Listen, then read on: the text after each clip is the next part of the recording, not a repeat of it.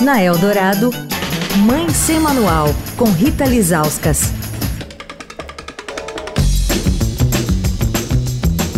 Oi, gente, Mãe Sem Manual começando a semana. Vamos falar sobre meningite. Uma sequência de mortes causadas pela doença no estado de São Paulo tem assustado pais e mães, não é para menos, né?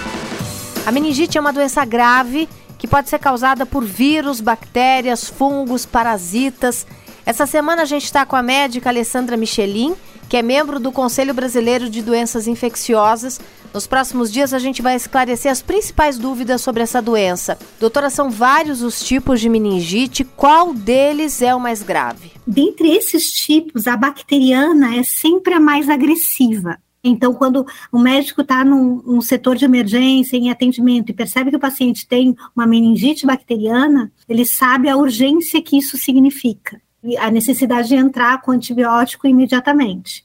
E dentre as meningites bacterianas, aí nós temos algumas meningites que são bastante agressivas e entre elas a doença meningocócica pode se manifestar como na forma de meningite, e a meningite meningocócica é muito agressiva, tem alta letalidade e pode deixar sequelas permanentes. A meningite meningocócica, ela tem uma letalidade, depende da faixa etária, mas a letalidade média dela é de 20%.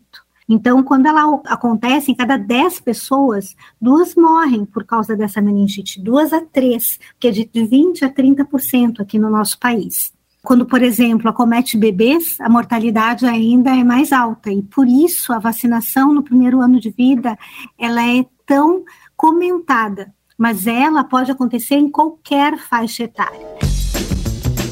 Quer falar com a coluna? Escreve para mãe sem manual, arroba estadão.com. Rita Lisauskas para a Rádio Eldorado, a rádio dos melhores ouvintes. Você ouviu Mãe Sem Manual, com Rita Lisauskas.